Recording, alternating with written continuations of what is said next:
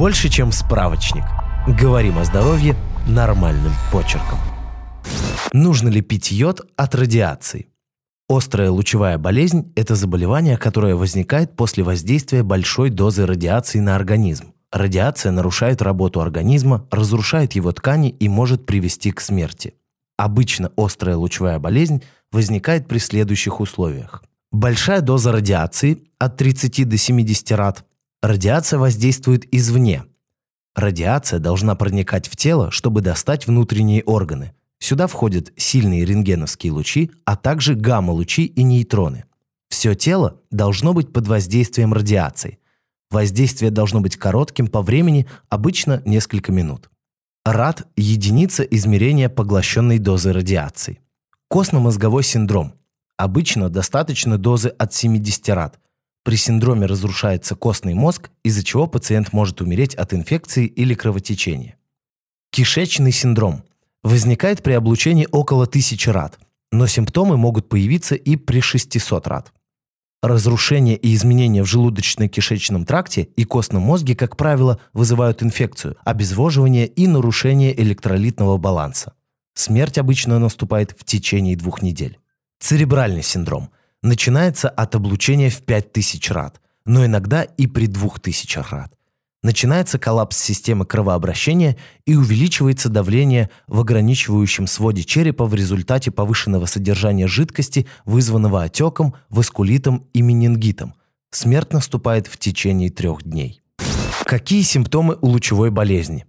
Сила симптомов зависит от того, какая была доза радиации, какое время человек подвергался ей и как далеко находился от источника радиации. У острой лучевой болезни есть четыре стадии.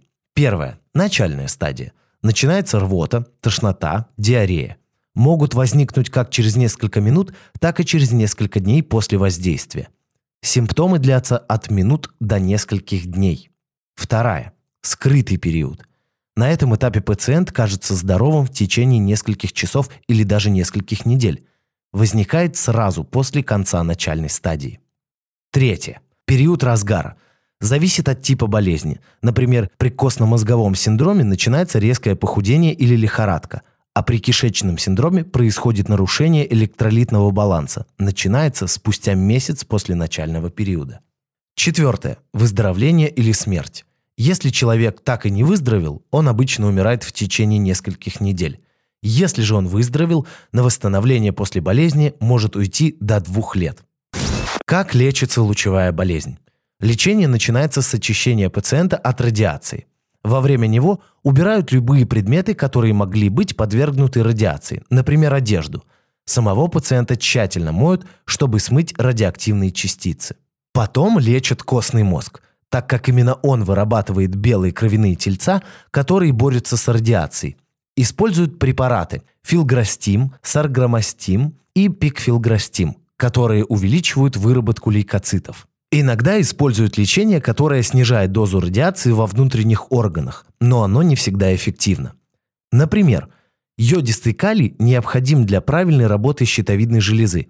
Если человек попал под сильное облучение, его щитовидная железа будет поглощать радиоактивный йод так же, как и другие формы йода. Потом он выводится из организма с мочой. Если принимать йодистый калий, он может заполнить пустоты в щитовидной железе и помешать всасыванию радиоактивного йода. Йодистый калий не панацея и наиболее эффективен, если принимать его в течение дня после заражения. Его используют, если человек получил облучение, вдыхая радиоактивные частицы. Если в организм человека попали радиоактивные элементы талий и цезий, используют химическое вещество берлинская лазурь. Он связывается с частицами радиоактивных элементов, что ускоряет их вывод из организма. Таким образом, они просто выводятся скалом.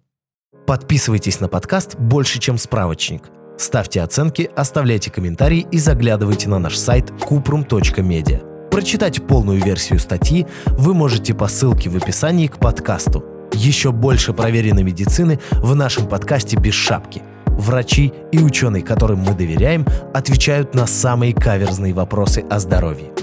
До встречи!